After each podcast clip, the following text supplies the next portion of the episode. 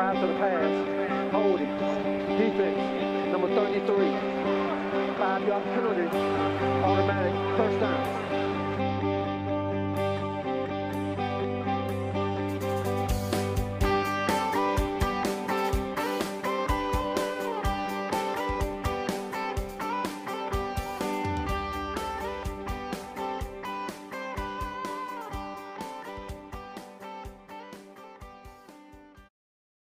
Greetings and welcome to the Roger Goodgroves officiating podcast. You may recognise my voice. Um, you're not hearing things. It's Sukh. Uh, Sukhdeep Bruni. I'm back um, uh, for a momentarily for a few weeks uh, to help with the officiating podcast. But week nine is now in the books of the NFL season. Um, so we're gone sort of past the halfway mark now. It's a bit strange now with 17 weeks, isn't it, Roger? But we're kind of there now past the halfway stage of the, the NFL. How have, you, how have you found the sort of officiating generally? Yeah, in generally been good. There's always some issues. There's always some question marks. There's always some misunderstanding by people as well. Um, Yeah. Just pick you up on a couple of things though. Um, the halfway mark. Well, not past it at least. This weekend apparently is the halfway mark. This one coming. So I read Okay. today. So anyway, so we are halfway in. That would be fair to say. And the other thing is, welcome Black. I'm glad to see we got you before the trade deadline. Yeah, hundred percent. Uh, forget about Odell Beckham. Having me back in is probably the biggest talking point in the NFL this week. No, I'm just kidding. Um, but it- it's it's good to be back just to uh, talk officiating with yourself because I must admit I have missed uh, you know having these conversations. It, it gives me an insight, and I've, I feel like my officiating knowledge seem knowledge seems to have gone down the pan for the last few weeks, just given the fact that I've not been involved. So it's it's good for me as well just to sort of get back into it. But um, we'll kick off with Thursday night football, which now seems a long time ago now. I, I was just Um, thinking that. I was just thinking it sounded like such a long time ago, but it, mm, you know, so much has happened. This is a, a busy week to come back for, I'm afraid. yeah, hundred percent. But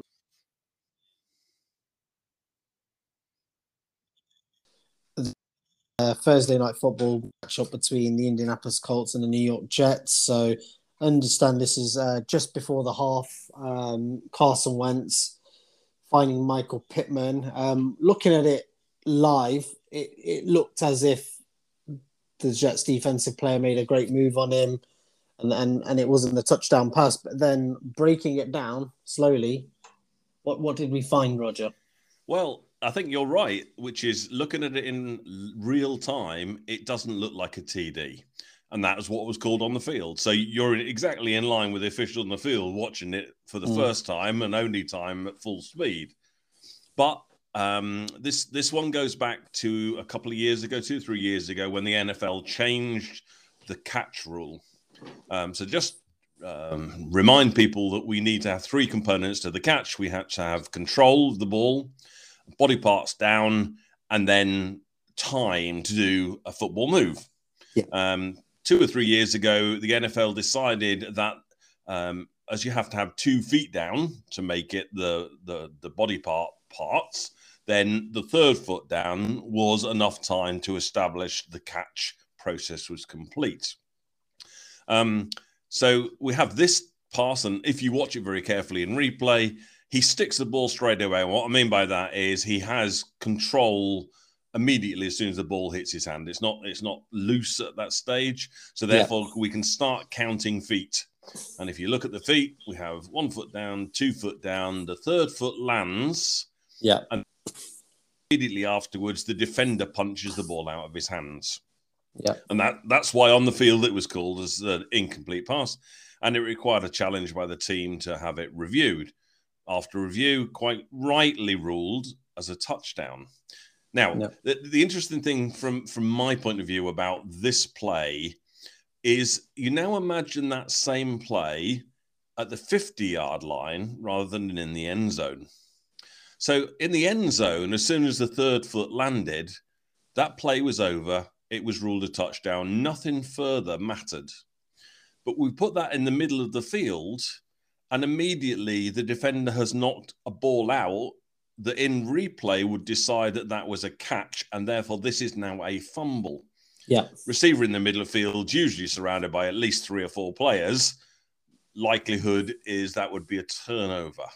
Yeah. And and this is the downside of that rule change, which is yes, we'll get the occasional play where you know in, in the past there have been the likes of the the, the Calvin Harris play and um, uh, you know Dez Dez caught it um, where there have been some great football moves that hadn't been caught because the rule was different. Those Yeah. I wanted to include those as plays that are um, potentially TDs. And this is an example of one where it is by rule, but I don't necessarily like it. But that's the downside of changing that rule to make the third step count. No, exactly right. I mean, you're absolutely right. Looking at the replay straight away, we knew it was a touchdown within seconds, didn't we? Of, of seeing the first replay, there was no doubt about it. And obvious, the main thing is the right call was made in the end, and that's why we have these replays. You know, for the, for that very reason. But- Yeah, absolutely. Yeah. And people wanted it that way. And and, and generally speaking, I think it, it has worked. The, the the catch process isn't as much debated as it used to be. Mm. Certainly, there are there are some what you'd call fifty men in a bar. Um, it was obviously a touchdown. Now counts as a touchdown, and there's no sort of rule shenanigans where they're they're looking at it in the in, nth degree, and suddenly they they find somewhere deep in the rule book something that overturns it. Those generally are not happening. So I think overall the catch process works nowadays, but you know this is one of those ones where in the middle of the field we'd have a completely different result, and we'd have Yeah. people up in arms about it.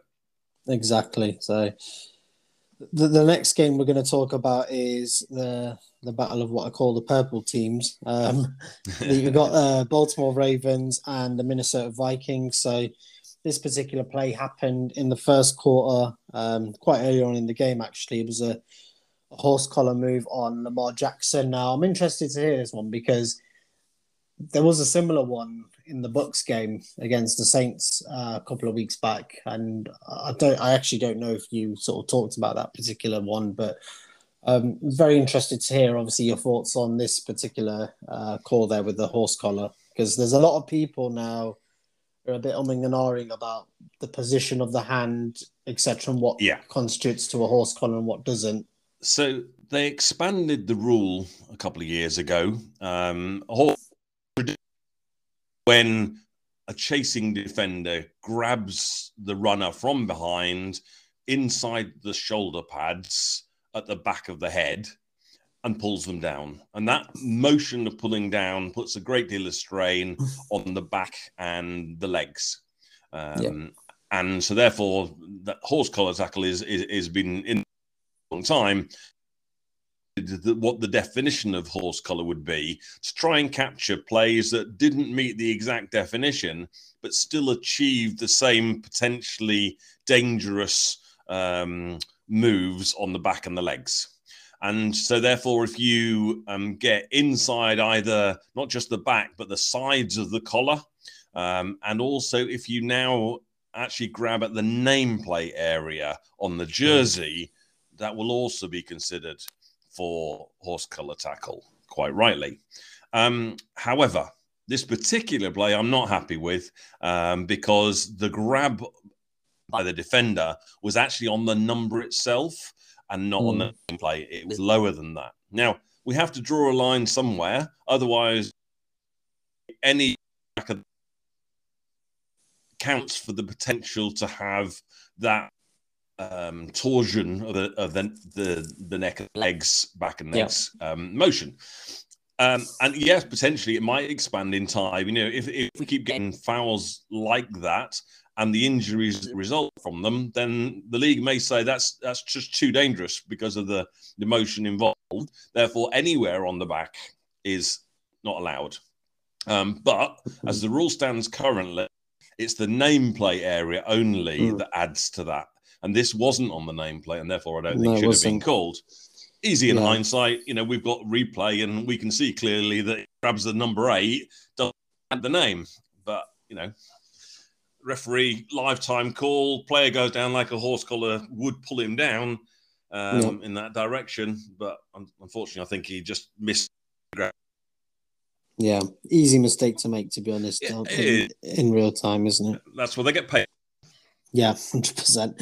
Um, moving on to the same game um, later on in the, still in the first half, but in the second quarter now. Um, this was a a collision um, after a punt, which was recovered by the Vikings. Um, now they talked about an illegal touch violation here, so once Yeah. again, it's another one where slow motion look completely different to what you see in real time. So let us know your thoughts on this one, Roger.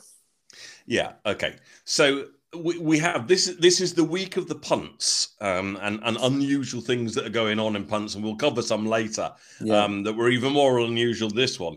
This one's actually fair forward from a rules perspective, um, made more complex by the the wording that the referee gave, um, but it is a punt, and as we've covered previously on punts, the kicking team are giving up the ball.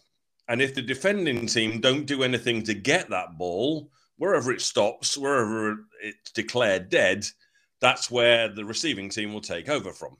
Yeah. So what we had in this particular example is two ravens went to try and recover the ball in the air and ran into each other. Now the uh, the Viking that was chasing it down the field perceived that the Ravens touched the ball. Now, what if the Ravens do touch the ball? That makes it eligible for the Vikings to recover. Becomes live, doesn't it? Yeah. Yeah, it becomes live, but not advance, and we'll come Hmm. later. Um, in this example, so the Viking reacts as if the ball really shows that the two players running into each other, the contact with it was with each other, not with the ball, and therefore the ball just went as if a punt was untouched, and therefore when the Viking picked up that punt.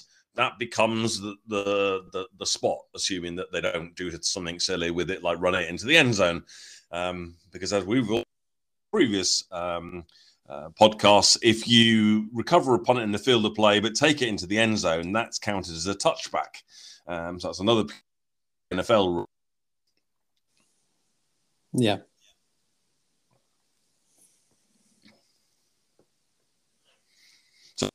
Quite rightly, um, in that example, ruled correctly in replay. Nobody touched it. Therefore, Vikings just recovered a, an untouched ball, uh, like you would do normally on a punt. The weird thing was obviously the players running into each other, and then the perception that they had touched the ball, but nothing, nothing untoward.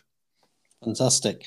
And we're going to move on to. I, I know we're kind of umming and ahhing about this incident, whether to include it, but why not? You know, we're back.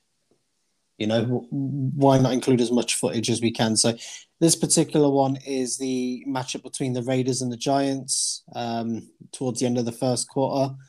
This is um, to do with a clipping incident, Roger. So, talk us through this one so, because there was so some firstly, sort of what is clipping? Uh, clipping is um, basically hitting um, at the waist below. Sorry, not the waist below, uh, the, the knee or below from behind.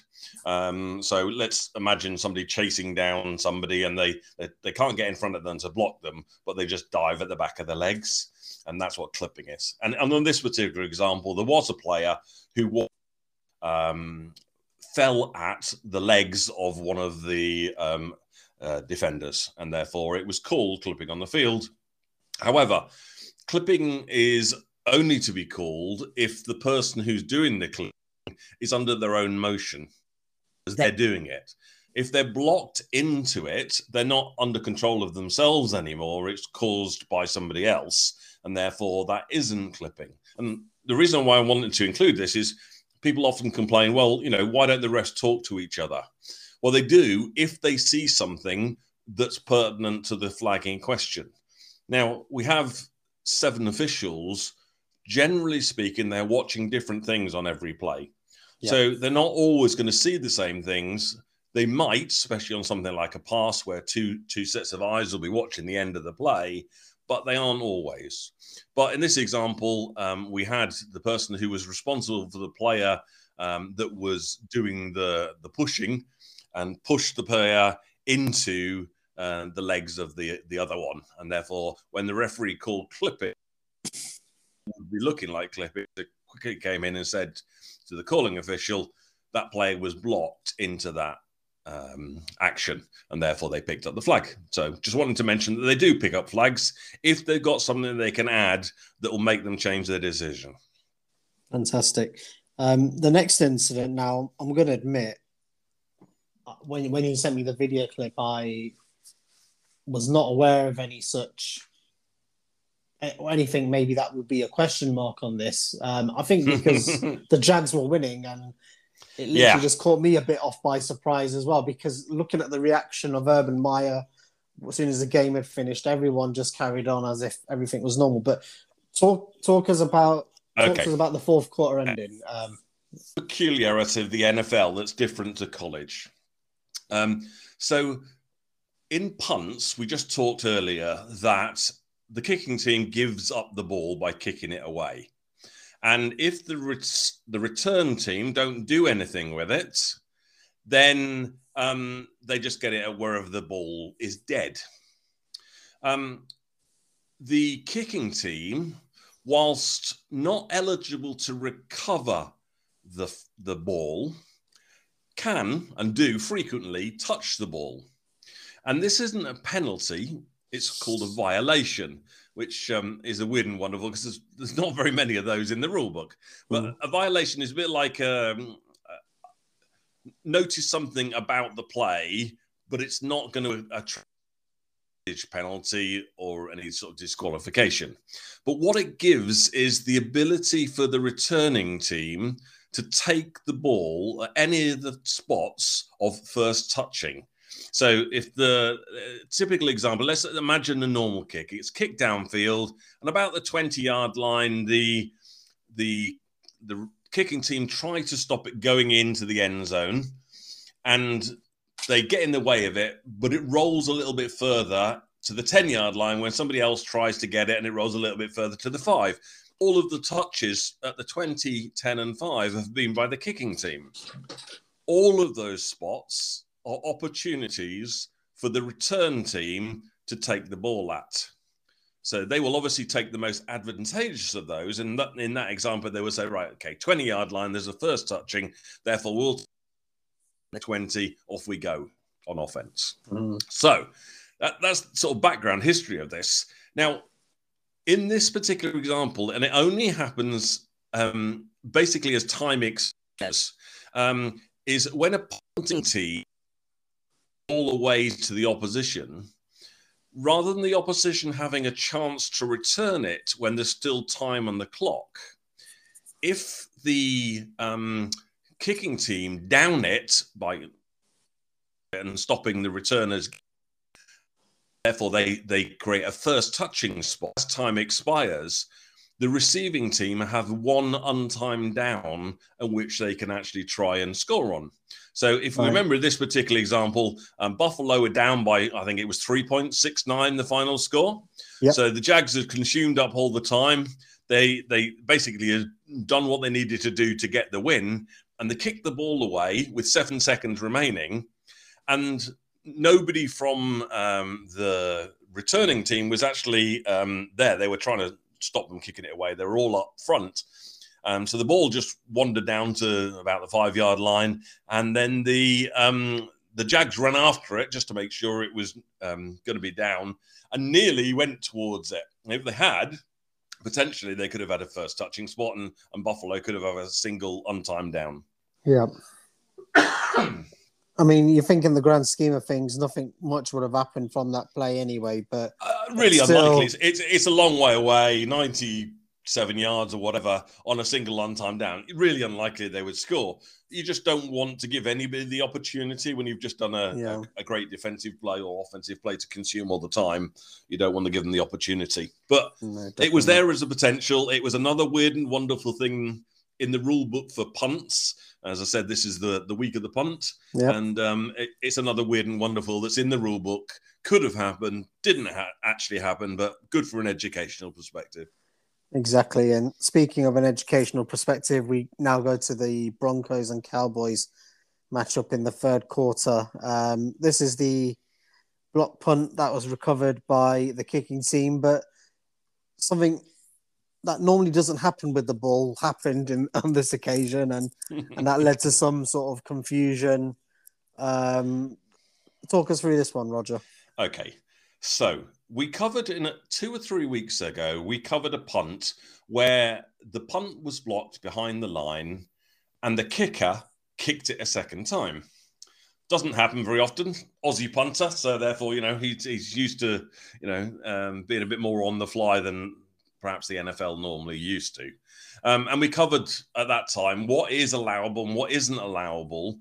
And much of it depends on whether the ball has crossed the line of scrimmage or not. So if a if a kick that's blocked normally ends up staying behind the line of scrimmage, and it can therefore be picked up and advanced by the uh, the team that that punted it or snapped it in the first place. Um, however, once the ball goes beyond the line of scrimmage, then the kicking team have given it up. So going back to what we were saying earlier, normally it happens the punters punt it as far down the field as possible. Nobody touches the ball. It comes to, to rest, and that's when the offense take over. Unless the receiving team happen to touch it. So going back to our example earlier, when the Ravens Vikings, um, the Viking thought the Raven had touched it, therefore he was eligible to now pick up that ball, and it would be their possession. So in this example, it happens very close to the original line of scrimmage, but the same principles apply. The kick was blocked, but this time it squirms past the line of scrimmage. And one of the Dallas players, I think it was, if my memory serves me correctly, touches it. Mm-hmm. That makes the ball eligible to be recovered by the kicking team. The Broncos recovered it at about the 19 yard line. Now, they then ran that ball downfield because they thought they'd recovered it, which they had. However, it hadn't been possessed by Dallas, it had only been touched by Dallas. It muffed it in the technical term. And therefore, whilst Broncos were eligible to recover the ball, they're not eligible to advance that ball. If Dallas had possessed the ball and then lost it, then they would be eligible to recover it and return it. So you don't normally see it near the line of scrimmage, and yeah. uh, it's a weird and wonderful one because of that. But if you think it think it through as a normal punt, it's a punt across the line of scrimmage. One of the Dallas players happened to touch it and therefore made it eligible for somebody else to get it. The other little wrinkle that people didn't like about this particular play was that the original punt, let's say fourth and 10, it, it, it probably wasn't, but uh, doing it from memory here. Yeah. And the ball was recovered just after the line of scrimmage. And therefore, let's say there's still nine yards to go until the original line to gain. However, because Dallas had touched it and it had been given up as part of the kicking process, that was the team possession over. Dallas then had the opportunity to have it, but by touching it, they gave up that opportunity to have it. Therefore, whilst the Broncos had got the ball back, they got a first down, not short of the line to gain, which was what it otherwise would have been. So that's the other wrinkle in this particular one that is a bit more confusing.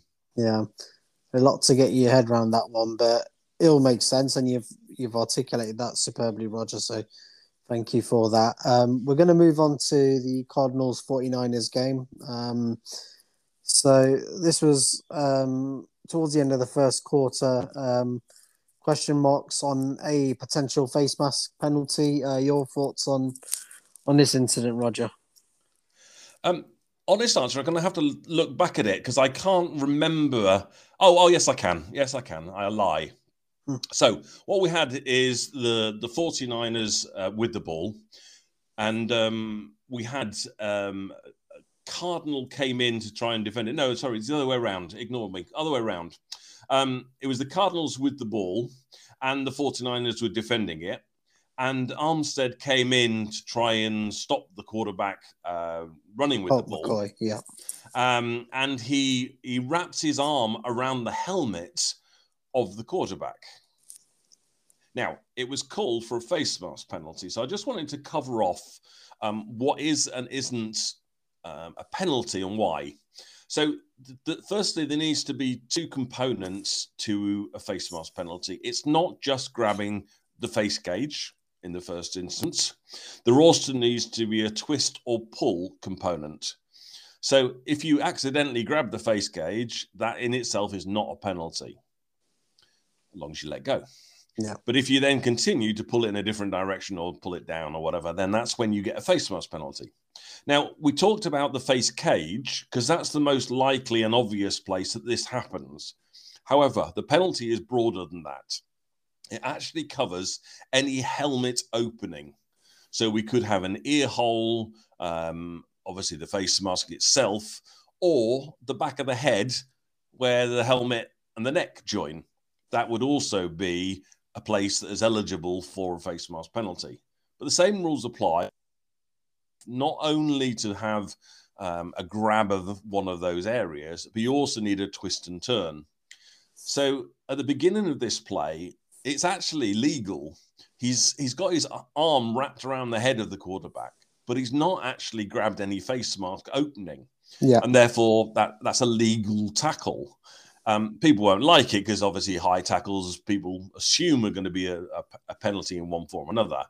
But just at the end of this play, you see that he he almost tries to rip the helmet off the back of the the, the quarterback's from the back of the quarterback's head, which is what makes it the the the penalty side of things. So it was legal, slipped into being a face mask penalty, even though he didn't actually touch the face mask. And that's why I wanted to cover that one. That's uh, that's a, that's definitely a good one to cover there, Roger. Um, going back to the same game then later on in the second quarter. Um, we've had a couple of incidents now with uh, sort of taunting penalties. Um, this particular one, if you want to just talk us through yeah. what happened. So we, we had double taunting. So we have uh, Yeah. we had taunting by a player, and the reason why I wanted to mention it is we also had taunting by the head coach of San Francisco. It doesn't taunting doesn't just need to be players. It's any basically any action um, that's um, designed to pr- provoke ill will type thing. Um, usually it's verbal, um, but it could be physical. You could be spinning a ball at a player, or you know, um, spiking the ball in front of the player after you just got the catch or whatever. Um, so spiking the ball is not a problem, generally speaking, um, as long as it's not done at somebody. Um, and obviously, if you just caught a TD, you can celebrate by spiking the ball, but you can't turn around and spike it towards the defensive back that you just beat. And um, but this example, so we had a player uh, taunting, and then we had a coach on the sideline taunting. Now, coaches, in the same way that players, if they get two um, taunting fouls in a game or two unsportsmanlike conduct fouls in a game, can be sent off. The same applies to head coaches as well.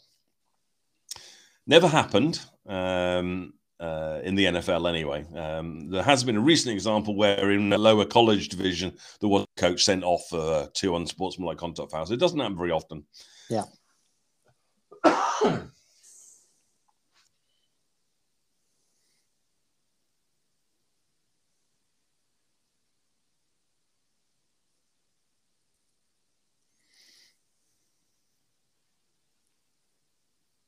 You okay there, Roger? Yeah, sorry, I, Oh, oh. I, I, I, I didn't hear anything from you, so I was just Oh, waiting for you. oh no, sorry, sorry about that. So uh, we'll move on to the next game, which is the uh, Packers and Chiefs game. So uh, this was another kick that was touched beyond the line of scrimmage. So this happened in the second quarter, I believe, two and a half minutes uh, left of the second quarter. So talk us through another another kicking incident. Yeah, so we have another punt situation, um, similar-ish to the, the the situation that we had in the, the Ravens Vikings one earlier. Punt comes down. Um, this time, the excuse me, receiving receiving team rightly thought that the uh, sorry the kicking team rightly thought the receiving team touched the ball, and they did. However, that wasn't what was ruled on the field. excuse me. Right. However, um, in replay, they actually determined that the ball actually had touched um, the Packers player, and therefore that made it a live ball and made it eligible for the, the returners to uh, pick up the ball and, and possess the ball.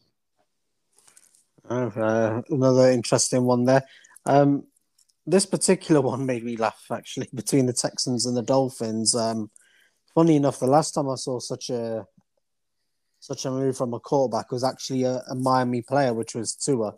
Um, but this time we had Tyrod Taylor on the other side doing it for the Houston Texans, where looks like he's throwing the ball out out of play, you know, um, and it's then picked up by Jerome Baker, I believe, um, with his feet looking inbounds. Talk us through this particular one. I actually do not Yeah. know what the end call was on this one because Yeah, it, it was missed this one. interesting. Uh, interesting for a couple of reasons. Um, one, as you quite rightly say, the quarterback was heading out of bounds. He wasn't getting anywhere. There was nobody open, and um, it looked like he was going to run out of bounds. But he decided to think just at the last minute. Well, if I throw it safely downfield, I'm outside. Uh, the tackle box. If I throw it deep enough, I, I can avoid a, an intentional grounding um, flag and I can get the ball back at the original line of scrimmage rather than where I am now, somewhere behind it. However, he didn't make a very good Hmm. effort at it, and he sort of half flipped it downfield, thinking it's going to go out because I'm so near the sideline now. Inevitably, it's going to go out. Um, however, um, smart uh, um, defender downfield realized the ball's heading towards him, but realized he's standing out of bounds at the moment, and quickly gets his feet back on the field, reestablishes in the field of play, and catches the ball. Yeah. Now, the reason why you said I didn't know what happened to the actual play, this was actually ruled as if the quarterback had been out of bounds before he threw the ball. He was. So you can understand why that might have been said. However, if you look at it in replay, um, the player was over the, the white, but still in the air um, when he threw the ball. And so, therefore, therefore, he isn't out of bounds, even though he's physically over the out of bounds area. Yeah. And therefore, this should have been ruled as a pass that was intercepted um, down the field by the defense, and it wasn't. Um, so it was both an interesting play from a very smart defender uh, who re-established, made sure he knew the rules. He needed to get back into the field of play to make it a catch, and therefore did. Um, so it's quite- clever from his point of view. Now, Yeah. the other thing to, to note, there was another game um, this weekend where uh, a, a receiver went out of bounds, returned inbounds, and caught a TD pass. Um, because he had gone out of bounds on his own and was the first to touch the ball, that was actually a penalty. However, defenders don't have that same limitation. They can go out of bounds and return inbounds without penalty. So um, that's some people have said, well, how can he do it and they can't? Well, Yeah. they, he can. Um, defenders are allowed to do it because they they're defending what they don't know is going to be happening, and therefore they're chasing somebody downfield. Um, they might be on their outside, and that player's running down the wing. You know, they it's not easy for them to know where they should be based on where the play is going to be. So uh, they don't have that same restriction. Yeah, very very bizarre. Yeah, it, it, it was. It was a very unusual one. But It it, was. it, it was more to do with the player. I was I was more impressed with the players re-establishing inbounds prior to catching it than than anything else on the officiating that day. Yeah, it was a it was a good move by Baker. Um, moving on now to Sunday night football. So one game to forget for Kierat's Rams, uh, Tennessee Titans, and LA Rams. So this is a first quarter play. Uh, Jalen Ramsey interception. Uh, called for unsportsmanlike conduct, um, I believe, on this particular play. Well, yes and no, and we'll come Hmm. back to that in a minute. It was announced as unsportsmanlike conduct, um, and therefore, yes, that's what the perception was. Right. So we'll we'll come back to that when we talk about the second time he was called for unsportsmanlike conduct and try and pick up the two together. Yeah, I mean, I mean, by all means, just uh, go through the second one as well. So that happened in the first quarter as well, didn't it? Uh, towards the end of the first quarter, um, he was called for unsportsmanlike conduct again, wasn't he? Yes. So Yeah. we had a, an altercation between him and the receiver that he was regularly covering, Browning, if, if my memory serves me correctly. And um, they, they sort of set to a bit verbally, and um, they were both called for taunting, which is an unsportsmanlike conduct foul. Mhm. And the referee, Brad Rogers, announced that it was their first unsport- unsportsmanlike conduct, conduct foul that leads to a possible disqualification. So, two unsportsmanlike conduct fouls can lead to a disqualification. And normally, Yeah. most str- straightforward, unsportsmanlike conduct fouls do lead to it's a bit like a yellow card in, in soccer. Sure. Um, so people were obviously confused because it wasn't that long previously that the announcement on the Ramsey interception was that he was called for unsportsmanlike conduct um, on the sideline. Now, what Yeah. Ramsey did was when he intercepted the play, went out of bounds. Basically, he he bundled over the receiver that he just beat on that play. Yeah. Um, but it was a more like a personal foul. Mm, Certainly, you could potentially see it as a taunting action because obviously he'd just beaten this guy, but it should have been, um, uh, and um, my perception was it was ruled as a personal foul, not as a taunting, unsportsmanlike conduct foul. However, there is another uh, type of unsportsmanlike conduct foul that doesn't meet the two for disqualification rule, and it is a bit of a, an over celebration type foul. Um, and so, therefore, when Brad was announcing it, he didn't announce on the first one, this is the first of two potential disqualification calls. Right. And uh, therefore, I suspect he was told by the wing official that um, had called the original Ramsey foul that it was an unsportsmanlike conduct foul. And when he said one that would go to disqualification, he said no. And therefore, when he announced it, he just announced it as non sportsmanlike conduct and didn't do the announcement that said this is the first of two potential for disqualification. Right. And therefore, as far as Brad at that stage is concerned, he's got one just 15 yard penalty, nothing to worry about. Obviously, when the second one occurs, the bench is up in arms now saying, well, that's two unsportsmanlike conduct. Surely Ramsey should be sent off now. Yeah. Excuse me. Um, but no. Um, so then uh, Brad had to get back on the radio and announce that the first of the what was called unsportsmanlike conduct um, was actually a personal foul. So I, imagine he had some words with that calling Yeah. official uh, and set him straight in terms of what he tells him when he actually sends him into the middle to get on the radio. Sure. Frustrating for the Titans' perspective as well, though, because you're kind of expecting or hoping, I guess, but then at the end of the day, they, they didn't call that in the first occasion, so there's not much really they can argue about, really, well, there? there, yeah, there is nothing to argue about. There, there weren't two unsportsmanlike conduct fouls. Yeah, for disqualification. exactly. So there, there is no doubt that the first foul wasn't um, an unsportsmanlike conduct that would normally be the first of two. If you look back at the video that I've, I've included, um, he bundles over the player. It's a personal foul. Shouldn't have done it, but it, it you know, it, it wasn't an unsportsmanlike conduct type foul. It was a personal foul. Yeah. Um, just unfortunate that it was announced as an unsportsmanlike conduct foul, and therefore, when the second was announced, inevitably the alarm bells go off and go, "Hey, that player should be ejected, shouldn't he?" yeah.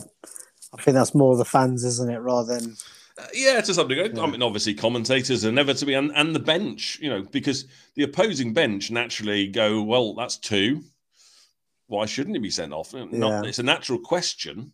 Um, so, just unfortunately, just badly worded initial announcement based on what the calling official told the referee. Yeah, exactly. We're going to move on to Monday Night Football then. I think we want to briefly just touch upon some of the calling there but in, in the um, Bear Steelers game. Now, I must admit, I'm not, this is one game that I've not actually fully watched yet. yeah, don't Um, worry. This one caused some controversy, and I wanted to to cover it off. There was a taunting foul on the Bears. They had done a great defensive play to hold the Steelers on a, a, a fourth down situation. However, the probably linebacker that that made the tackle.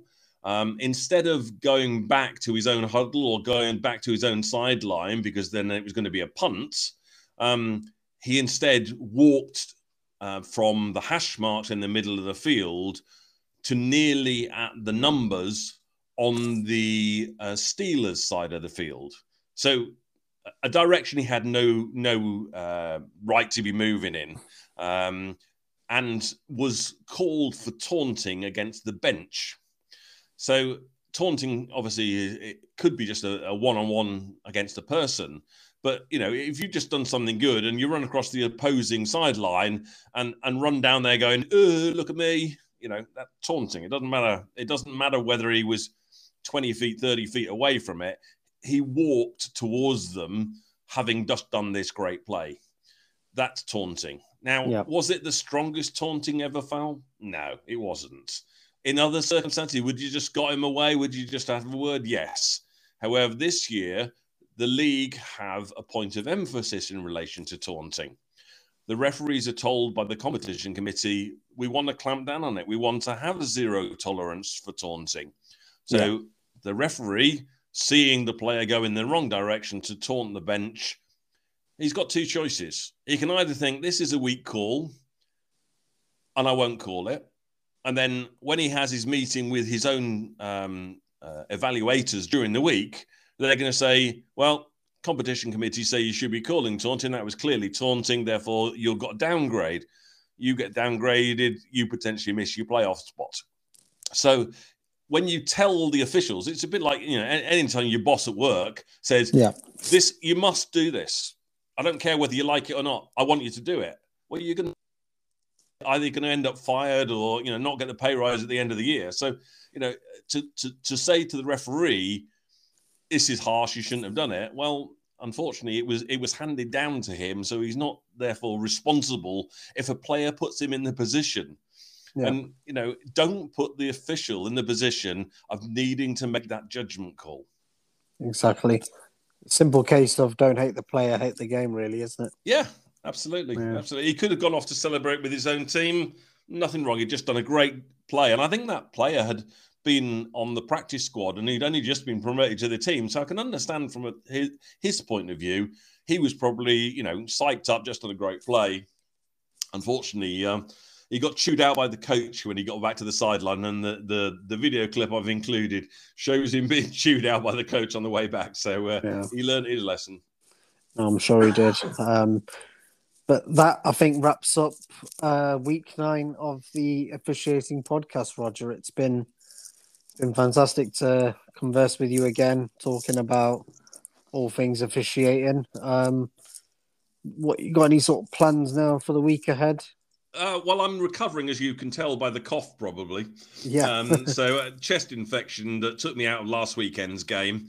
Um, so, it, it, it's very much to get myself back fit so that I can be officiating this games this current coming weekend. So, uh, I, I'm resting, recuperating, and I'm much better than I was. But uh, when I when I talk too much, which I obviously have done today, then uh, it starts to tickle. So, uh, my apologies for the interruptions.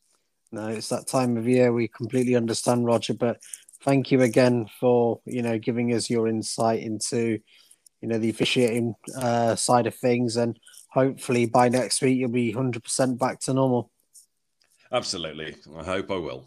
That's great. Well, it's been a pleasure, Roger, and uh, thank you again to the listeners. Uh, we'll see you next week.